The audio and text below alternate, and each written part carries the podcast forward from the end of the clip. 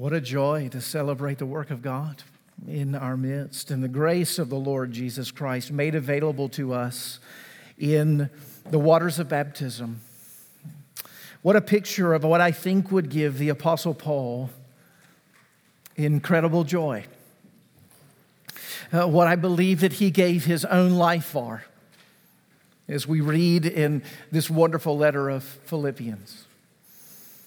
He longed to see the advancement of the gospel. That's what he longed to see. He saw the beauty of the gospel of Christ, and in seeing it, he gave his whole life to seeing it spread through all the places that the Lord would send him. And he rejoiced when he saw those who didn't know Christ come to know him and follow him. I think the question, one of the questions that raises for us in the midst of this section in the letter of Philippians is Is the heartbeat of your life to see the advancement of the gospel? Is it the heartbeat of your life to see the advancement of the gospel? That was Paul's heartbeat. And I believe that he would call us into that very recognition and into that deeper level of experience, even today as we approach His Word together. I must admit to you, as I was studying this Word this week, I, I kind of come before you this day with a heart that is very full, very full of this truth. There are some weeks as a preacher that the preparation for sermons, believe it or not, is painful work. Believe it or not, these sermons don't just appear out of thin air actually requires effort. Some of you are surprised to hear that, I think. One of you joked recently to me, You must have had a nice week. You only worked a couple hours on Sunday morning. Just joking, just joking. It was all in good humor. No, these don't come from nowhere. But there are weeks in which I stand before you as I've prepared a message and my heart is still very much in process wrapping around its truth. And one of my prayers is, Lord, as I preach this message today, I want to hear it. I want to hear this message. And I know there are, there are aspects of the truth that still need to register with me as I'm preaching. And phenomenologically, the Lord is very kind to often register a truth with me in the midst of preaching it. And I'm grateful for that. And by His grace, He'll do it again today. But there are certain weeks where, in preparation for a sermon, you have fed so deeply on a sermon, your soul is so full already, that you've already heard it so deeply from the Lord that you're just like the ministry's already done. Like you kind of come totally rested into the presence of the Lord. And that's really how I feel today, coming into the presence of the Lord with you. It seems like I've heard this message in a spiritually deep and profound way. And I just hope you get to overhear what I've been hearing uh, over the course of the week together. That's really what this moment seems like for me, and I'm really grateful for that. And I know that the things which the Lord's been teaching me this week from this passage, I'm just beginning to understand, I'm just beginning to grasp, but I can tell that He's up to something. And I'm eager to see what it is that He is going to do. So, with that as a way of just simply introducing uh, where we are in the midst of this, even where my own heart is as I come to you uh, from this passage, I want to look at these few verses from Philippians chapter 1, and I want to I want to sit in these verses. Uh, learning various truths from those verses, and then I want to spend some time at the end of the message really applying uh, this text, really thinking about okay, here's the portrait of what Paul has given to us here in the text. What does it mean? And then what does it mean for us? And that'll be sort of the pattern that we'll follow over the course of the message together today. Let's look together at Philippians chapter 1. We're going to pick up the reading in verse 12 and we're going to read to verse 18. This is God's word. I want you to know, brothers and sisters, that what has happened to me has really served to advance the gospel so that it has become known throughout the whole of the imperial guard and to all the rest that my imprisonment is for Christ. And most of the brothers, having become confident in the Lord by my imprisonment, are much more bold to speak the word without fear. Some indeed preach Christ from envy and rivalry, but others from goodwill. The latter do it out of love, knowing that I am put here for the defense of the gospel. The former proclaim Christ out of a selfish ambition, not sincerely, but thinking to in, afflict me in my imprisonment. What then? Only that in every way, whether in pretense or in truth, Christ is proclaimed, and in that I rejoice. The grass withers the flower fades, but the word of our God will stand forever. Amen. Let's pray together. Our Father in heaven, as we take a few minutes right now in your presence before your word, we would simply cast all of ourselves upon uh, the will of your Holy Spirit, who would come now and illumine this word and bring it home to our hearts and our lives. Portion out its grace in direct need for the individual souls in this room. Let your wisdom lead all that takes place in our time together and give us strength of heart to both apprehend your grace and to follow accordingly. Bless us now in this way, we ask it in Jesus' name. Amen.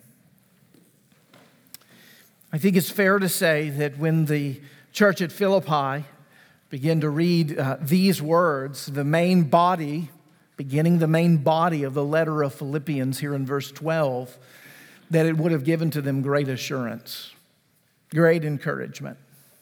If calculations are right, the Apostle Paul has been away from the church at Philippi, which he planted.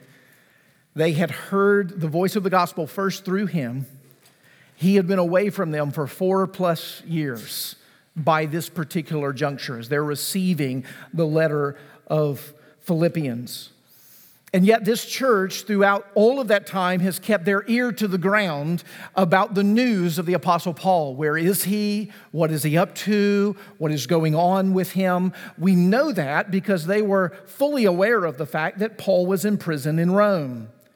And you'll remember that out of their love for the Apostle Paul, they took a love offering up and they sent it by way of one of their servants, Epaphroditus, to bring that love offering to Paul and to minister to him. Epaphroditus, as he was there serving Paul, you might also remember, uh, came down with a deadly illness, almost died there uh, with Paul as he was in prison. But by God's grace, rehabilitated, is now healed. He has come all the way back to Philippi and he's come back with a firsthand testimony from the Apostle Paul. That's really what the letter of Philippians is. Now, as they read this letter, if I can get in the shoes of the church at Philippi for just a bit, they read through the beautiful introduction and thanksgiving and prayer that the Apostle Paul offers. But surely some of them were, as it were, skimming the letter just a bit to say, How is Paul? How, what's going on with him? This is one they followed for many, many years. They want to know, How's he doing?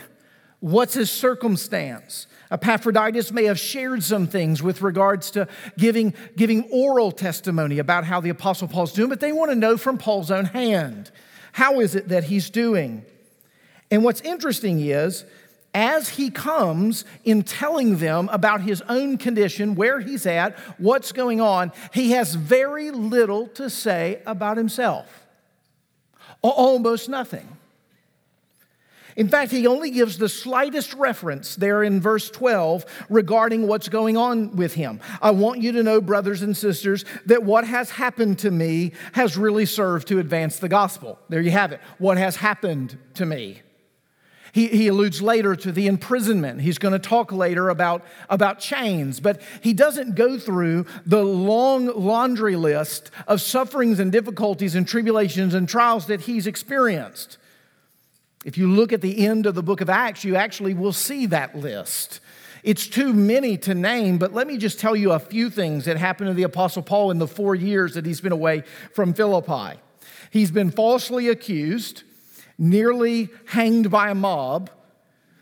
He has ended up in prison two different times, escaped flogging just nearly by appealing to his Roman citizenship. He's been insulted, he's been beat, He's been rejected for legal recourse. He's been charged with made up charges and misrepresented. He's now back in prison in Rome and he's chained to a guard, and we're not sure whether he's going to see the light of day. That's just a sampling of what the Apostle Paul has experienced in the four years since he's been in Philippi. And here's what Paul says I want to tell you what's happened to me and how it's, God has used it to advance the gospel. How instructive is that? that the focus of the Apostle Paul has zero to do with himself as he's writing to a church that he knows deeply cares about him. Deeply wants to know how his health is, how he's doing, what's going on with you. They probably would have given him a pass if he had decided to rant for several pages about the people in Rome and talked about all the injustice, all the mistreatment. Can you believe these people? Woe is me, pity party time. We would have given him an excuse if he would have decided to introduce his letter with a long elaboration of his sufferings and heartaches. And yet, the Apostle Paul doesn't indulge us nor indulge the Philippians at all in such discussion. Where's his focus? Entirely on the advance of the gospel. Entirely on the advance of the gospel. Paul is saying the real miracle here is not that I'm alive. The real miracle is that the gospel is alive. It's alive and it's advancing. And the Lord is using all of the things that the world has tried to use to stamp out the gospel. God has actually used those things to advance the gospel. We see that in multiple ways in this passage. In fact, I just want to highlight the three big ones for you as he identifies that here in verses 12 to 18. There are three ways that we see the power of the gospel advancing. And the Apostle Paul says, I want you to see this, Philippi. And I want, to see, I want you to see this church at Cornerstone in Franklin, Tennessee. I want you to see these things. I want you to see that through my imprisonment, the power of God is at work, number one, in opening up a new field of harvest for the gospel. My imprisonment has been nothing but a new field of harvest for the gospel. That's what this is. Now, what do I mean by that? Well, far from this imprisonment actually hindering the gospel, which is what you would expect it to, to happen. In fact, don't we, don't we think that when we hear of someone in a foreign country, and a, a country that's opposed to the gospel, where persecution is alive and well, maybe even a country like China? As many of you know, I have friends in China who are right now experiencing that, that kind of oppression. When we hear of them under oppression or we hear of them being in prison, we think to ourselves, oh no, there's not going to be a gospel witness in China or there's not going to be a gospel witness in Rome because someone has been imprisoned. It would have been likely that same response for the church at Philippi. And Paul wants, you, wants the Philippians to know hey, listen, I want you to be just shocked, almost gobsmacked, if you will, at what God is doing here. He is actually, through my imprisonment, giving a whole field of harvest for the gospel that I'd never be able to tap into otherwise. It would have never been made available to me because every day I have one of the imperial guards next to me.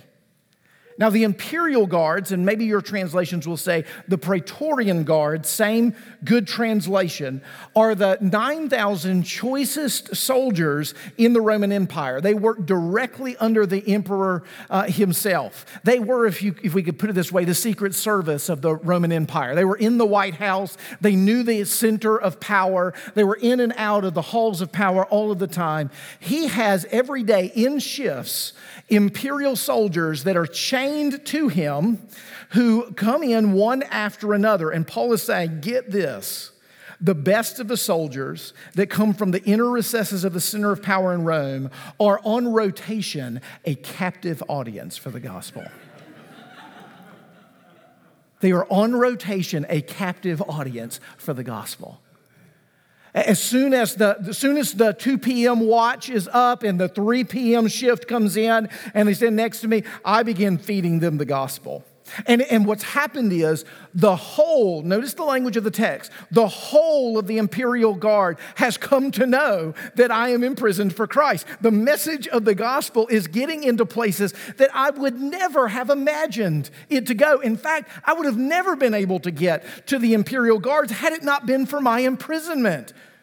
What a wonderful missionary charge that God has put me on by placing me within the confines of imprisonment. That's Paul's language.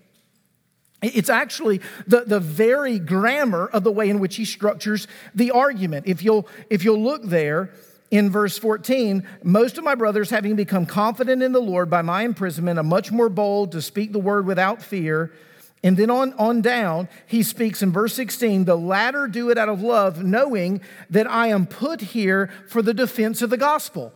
Wait, Paul, I thought it was the emperor and his cronies' idea to put you in prison. Nope. God put me here. Why did He put me here? To defend the gospel. What a fascinating thing that the Apostle Paul is seeing. And notice how he's educating the church at Philippi. A whole new harvest is being born by virtue of the fact that God has, through his wisdom and through his providence, commissioned me and set me apart to be in prison so that the whole of the imperial guard can learn of my imprisonment for Christ. Now, interestingly, if you'll notice the way that it reads in the text, verse 13, so that it has become known throughout the whole imperial guard and to all the rest. And you think, well, who's that? Because he doesn't give us names and to all of the rest that are here. But I'd like to suggest to you that all of the rest is actually Caesar's household itself. Why can I suggest that? Because at the end of Philippians, in Philippians chapter 4, in the final greetings of this letter, the Apostle Paul, as he's writing from Rome to the church at Philippi, he says to them, Listen, I send you greetings from the brothers and sisters here in Philippi, and I send you special greetings from Caesar's household. And you think to yourself, Isn't Caesar's household responsible for your imprisonment? Yeah. Why are you sending greetings from Caesar's household? You know that the gospel has gotten to the very center of the Roman Empire. And you know what we're going to see in the unfolding of history is over the next several hundred years, this Roman Empire, this pagan, uh, God rejecting nation becomes a nation that is marked as a Christian nation, where the pervasive nature of Roman, the Roman Empire, one of the greatest experiences and pictures of gospel conquering power that we see in history. started right here. And the Apostle Paul is teaching us that God has used what looked like a setback as an advancement for the gospel. God has used what looked like an obstacle as an opportunity for the gospel. God has used what looked like a barrier to establish a new beachhead for the gospel. Now, not only did the Apostle Paul say that I see a new field of harvest before me with the imperial guard and even Caesar's household burgeoning. But he says this God is using my imprisonment, secondly, as a means to strengthen the church's witness. As a means to strengthen the church's witness. Look at verse 14. And most of the brothers, having become confident in the Lord by my imprisonment, are much bolder to speak the word without fear. Now, on the surface, you might be asking yourself, how exactly does that work? They hear of someone who has been preaching the gospel and of which the local officials have now persecuted and put in prison, and the rest of the church says, I think we should speak boldly the word of God. Why would the response not be, it's time to go radio silent here? It's, it's time to retreat. It's time to back up and think more strategically about how we go about our commitments to the Lord Jesus Christ. That's not what Paul says is actually happening with the church's witness in Rome as they hear of his imprisonment and maybe even in other places where the Apostle Paul's imprisonment is now being made known. What's actually happening is these brothers are hearing of this and they're stepping forward in boldness to speak the word without fear. It's actually having a renewing effect upon their commitment to the gospel and their willingness to fill the void with Paul's absence, that the gospel would continue to go forth to all the nations, to every kindred, tribe, tongue, and nation. Now, we know that the Roman Empire had hoped by throwing Paul in prison, they'd snuff out the main evangelist. And the Apostle Paul is saying the opposite is happening. not only have they not snuffed out the power of the gospel, they have actually been used as handmaidens of God to bring the gospel further towards the center of the Roman Empire. And they have been used by handmaidens of God to bolster the strength of the church so that those who were once whispering are now speaking loudly.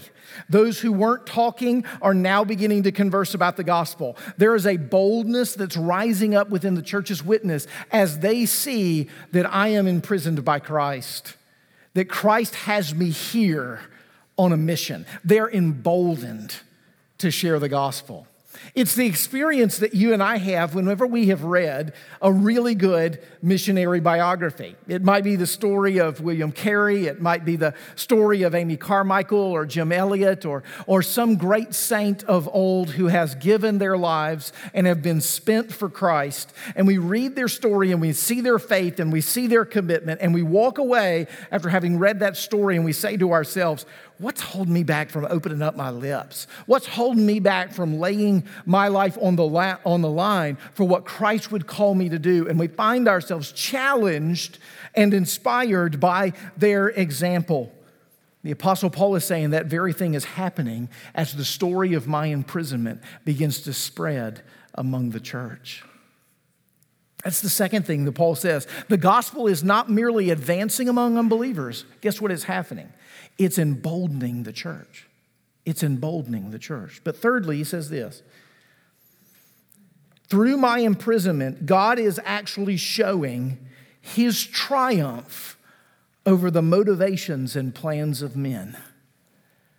Through my imprisonment, God is actually showing his triumph over the motivations and the plans of men. Now, there are multi applications to that point, even within this text, but I want to use the one that Paul uses here in the text.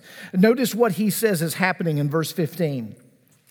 There's a group of men who have been emboldened by the gospel, who are now opening up their lips to declare the truth. And in verse 15, he tells us among this group, there are two different types. He says, Some indeed preach Christ from envy and rivalry, but others from goodwill. The latter do it out of love, knowing that I am here, put here for the defense of the gospel. The former proclaim Christ out of selfish ambition, not sincerely, but thinking to afflict me in my imprisonment.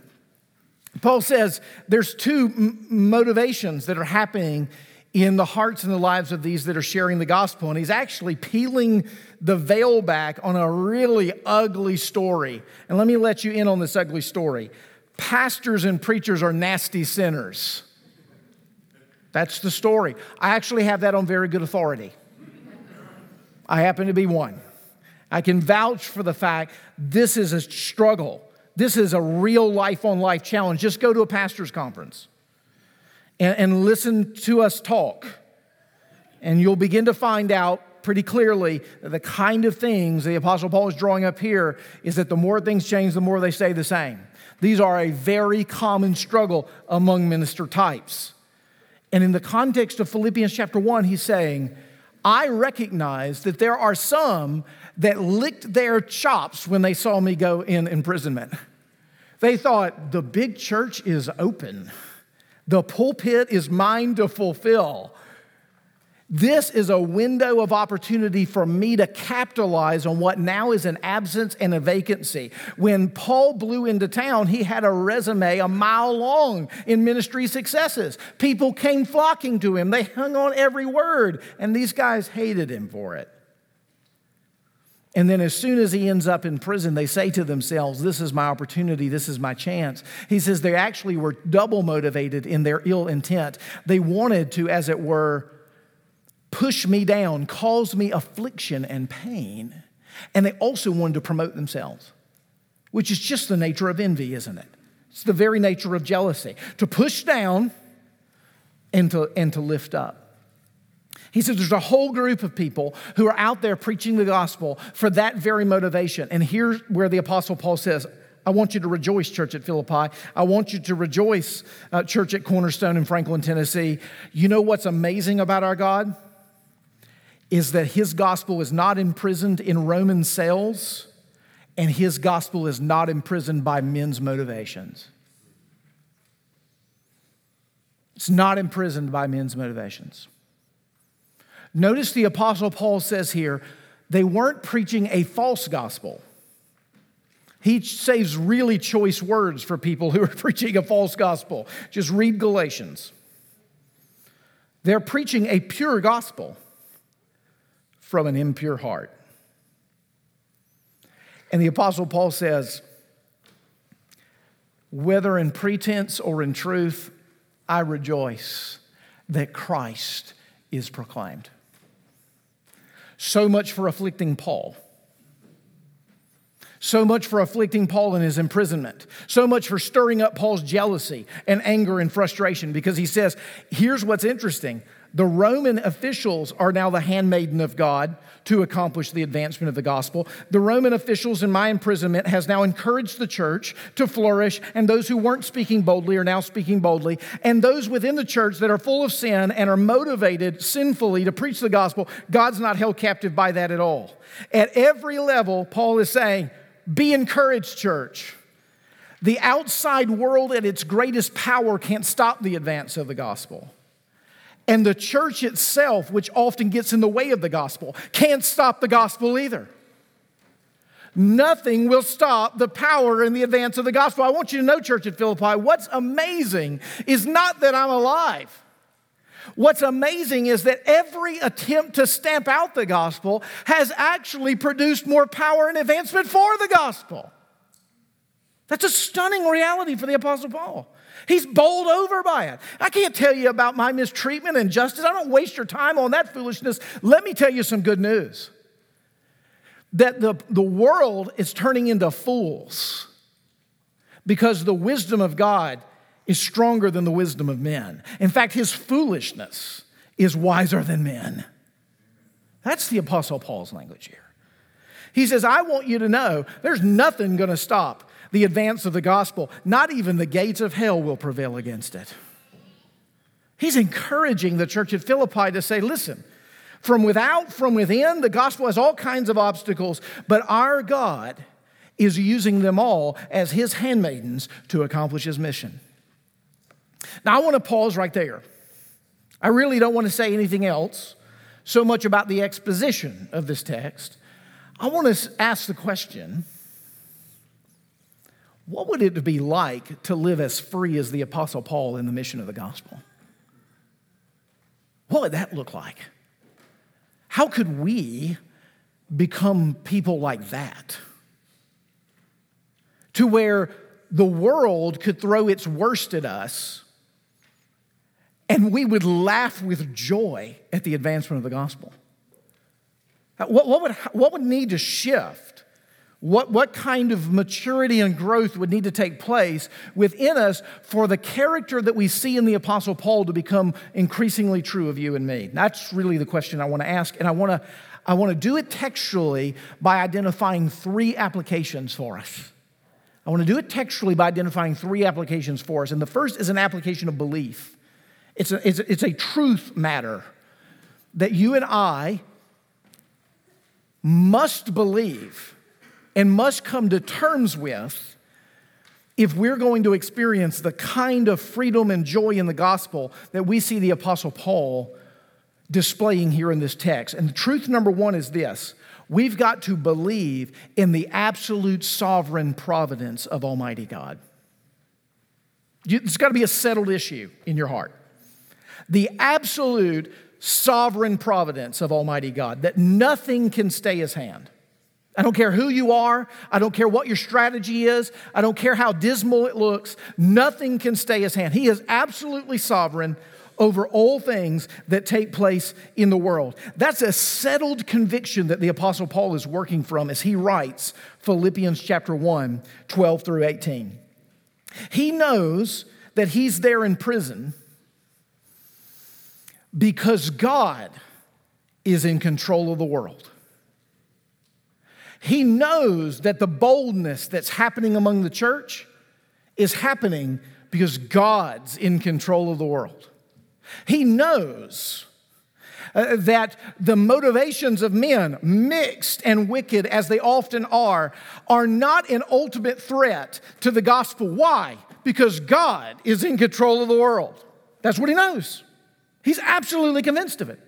It's a settled reality in the Apostle Paul. It's got to be a settled reality in the heart and the life of all of us who believe in Christ that God is in control.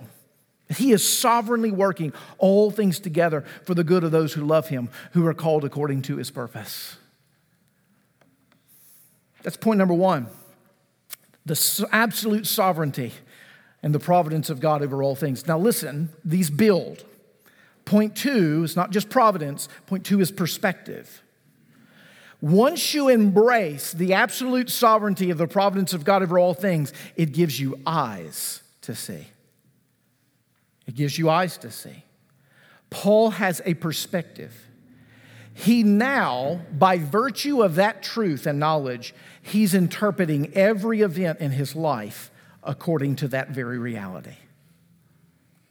That's why he can say, I have been put here for the defense of the gospel. It, it, you can imagine that settled reality in the mind of the Apostle Paul as he lands in prison in Rome and he's like, Yeah, okay, I remember this. I've been here before. Wonder what God's going to do this time. You can catch the settled reality in the Apostle Paul is that when negative things, difficult things, challenges, struggles, trials, tribulations, though painful, though often undoing to our own hearts and lives, humanly speaking. They are for the Apostle Paul an opportunity to reinterpret, to newly interpret what God is up to in this moment. The question he's beginning to ask is how is the Lord going to be at work and how is he at work in the situation in which he has placed me? His eyes are peeled for that. His perspective has really begun to change. Now, here's where it changes for us. I just want you to get, you know, in your own life for a second and think to yourself that job loss is under the sovereign providential hand of Almighty God. He has something in store in that job loss that is meant for your blessing and your good, and it's meant as a ministry and a blessing to those who are around you. That loss that grief, that sickness, that, that illness, that particularly hard spot in your life that you, you can't reconcile, that you'd wish just would go away, that He'd just fix it, and it just continues to linger. Those are given to you by a sovereign God who actually desires and wills to use those as a means by which to make himself and his calling to the world known. Let me ask you the question about in this way. Let's go back to the man who's just lost his job. Because it was just a couple of weeks ago, I'm having a conversation with someone who's lost their job, and they're calling me. Um, a Christian, actually not in this congregation, a Christian though in our area, asking if I know about jobs. I know anything that's available. We're talking on the phone. He's worried. He's expressing concern appropriately so. Bills are going to be coming, coming due. He's very, very worried about what's going to happen. Give him some leads. We talk, we, we pray, but I leave him with a question. I say, listen, this did not take God unawares.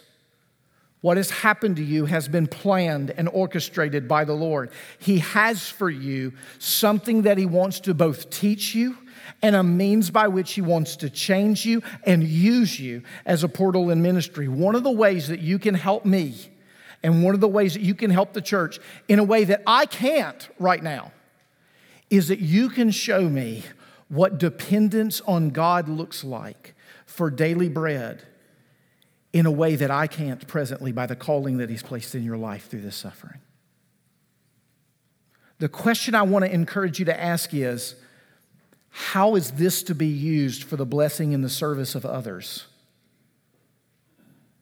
How is this to be used for the blessing and the service of others? He has given this to me for a reason, for a purpose. How can His will be accomplished? What would it look like for you to increasingly know that you are utterly dependent on the provision of Christ and there is nothing you can do to change your circumstances? What could God teach you from a heart like that? What could God teach us through you with a heart that's like that?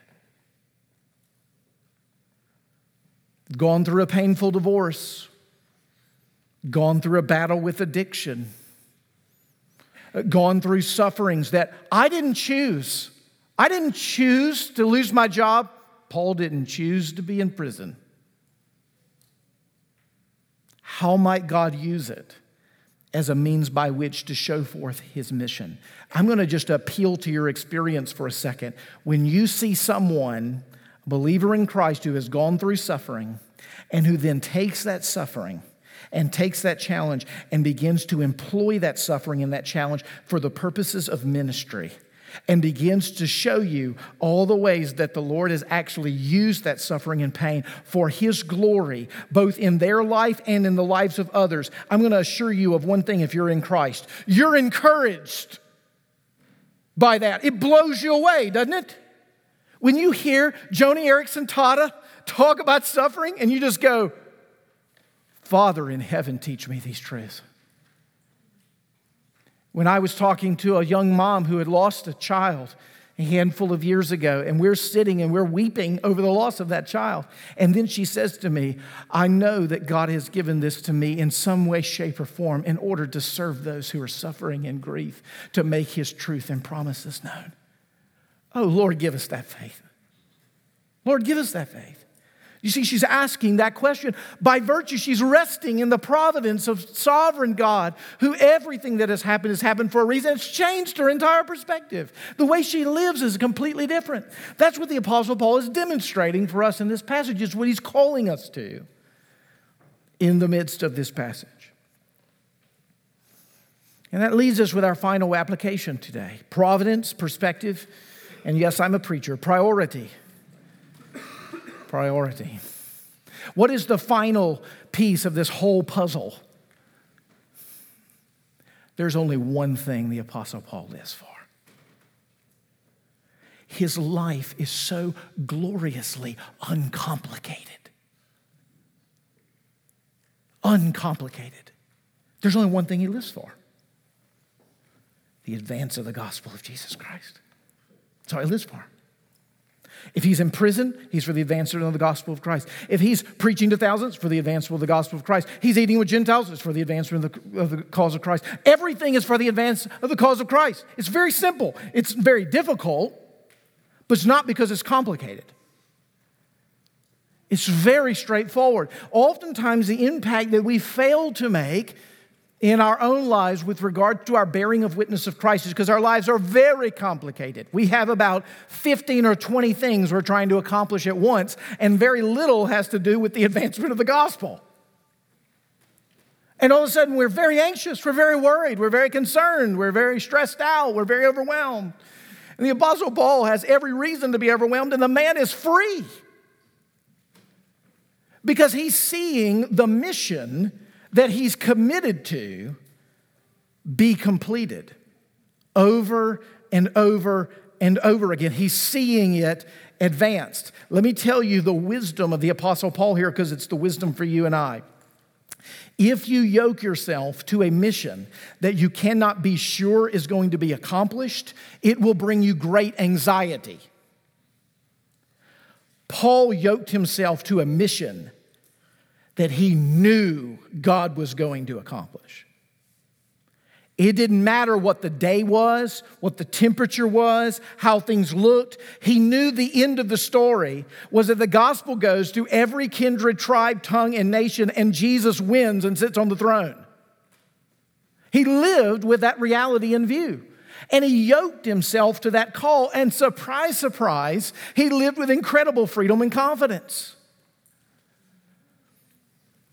Instead of getting splintered into a million other objectives and ends, the Apostle Paul zero. You see how he is almost, he's just saturated with the gospel. He's like, let me tell you about these Romans.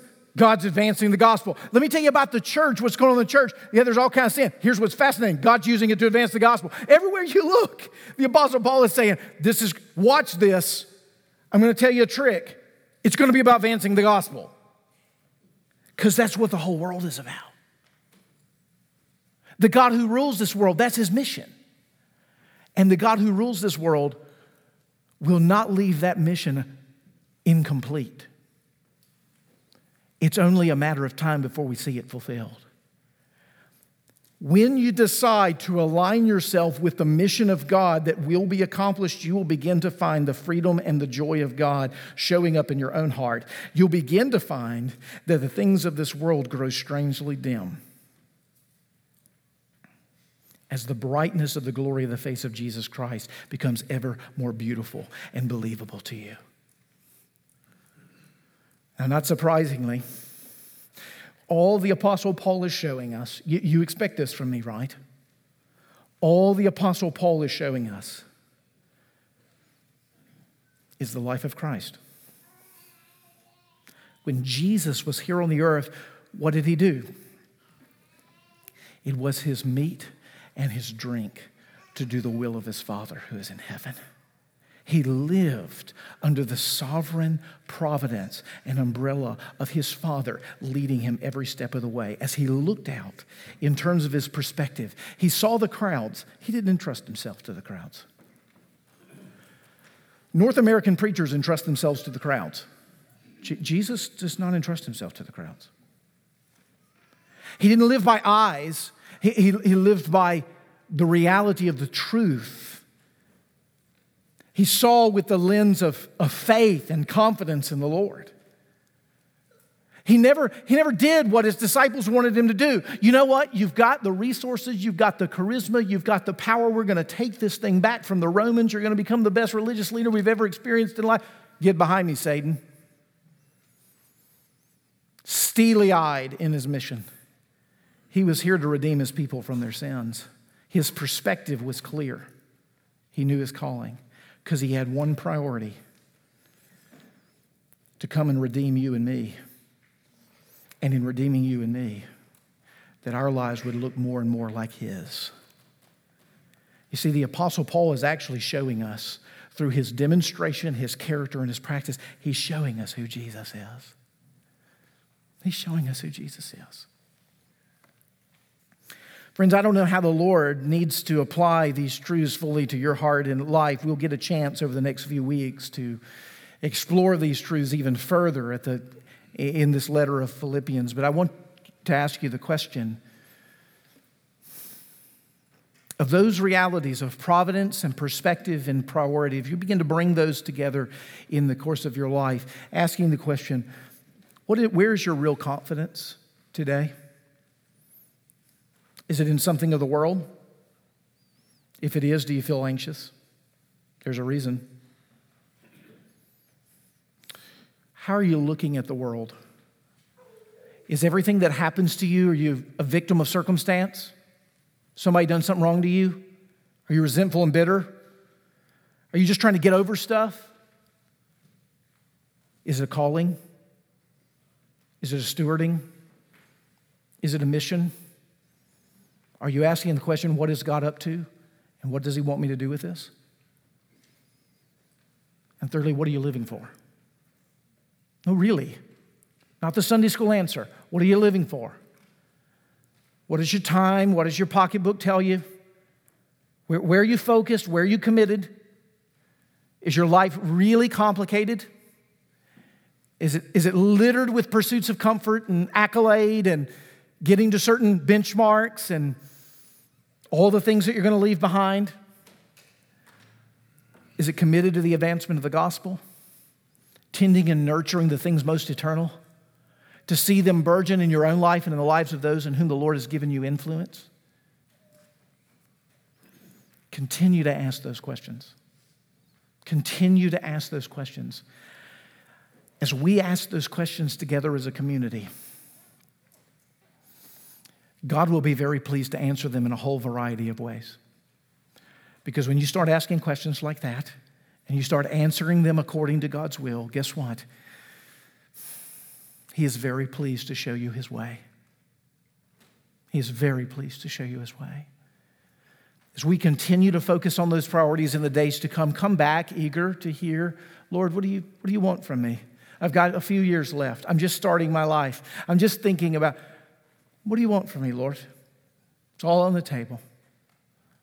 What would my life, living sacrifice, acceptable in your eyes for the advancement of the gospel look like? How about we decide as a congregation to live for something that really matters? The one thing that really matters the gospel of Jesus Christ. By God's grace, let's be those people. Father in heaven, we would ask that you would answer that. That you would, you would show us what that means individually for us and corporately for us as a body. That increasingly so, we could answer that question with a sense of integrity and a sense of longing. That more and more, there's less of us and more of you, and more of you and us. Hear us, Lord Jesus, and lead us, we ask it. In your holy name, amen.